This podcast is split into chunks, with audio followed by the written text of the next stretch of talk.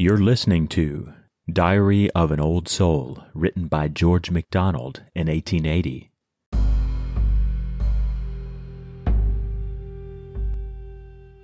Help me, my Father, in whatever dismay, whatever terror in whatever shape, to hold faster by thy garment's hem. When my heart sinks, oh, lift it up, I pray.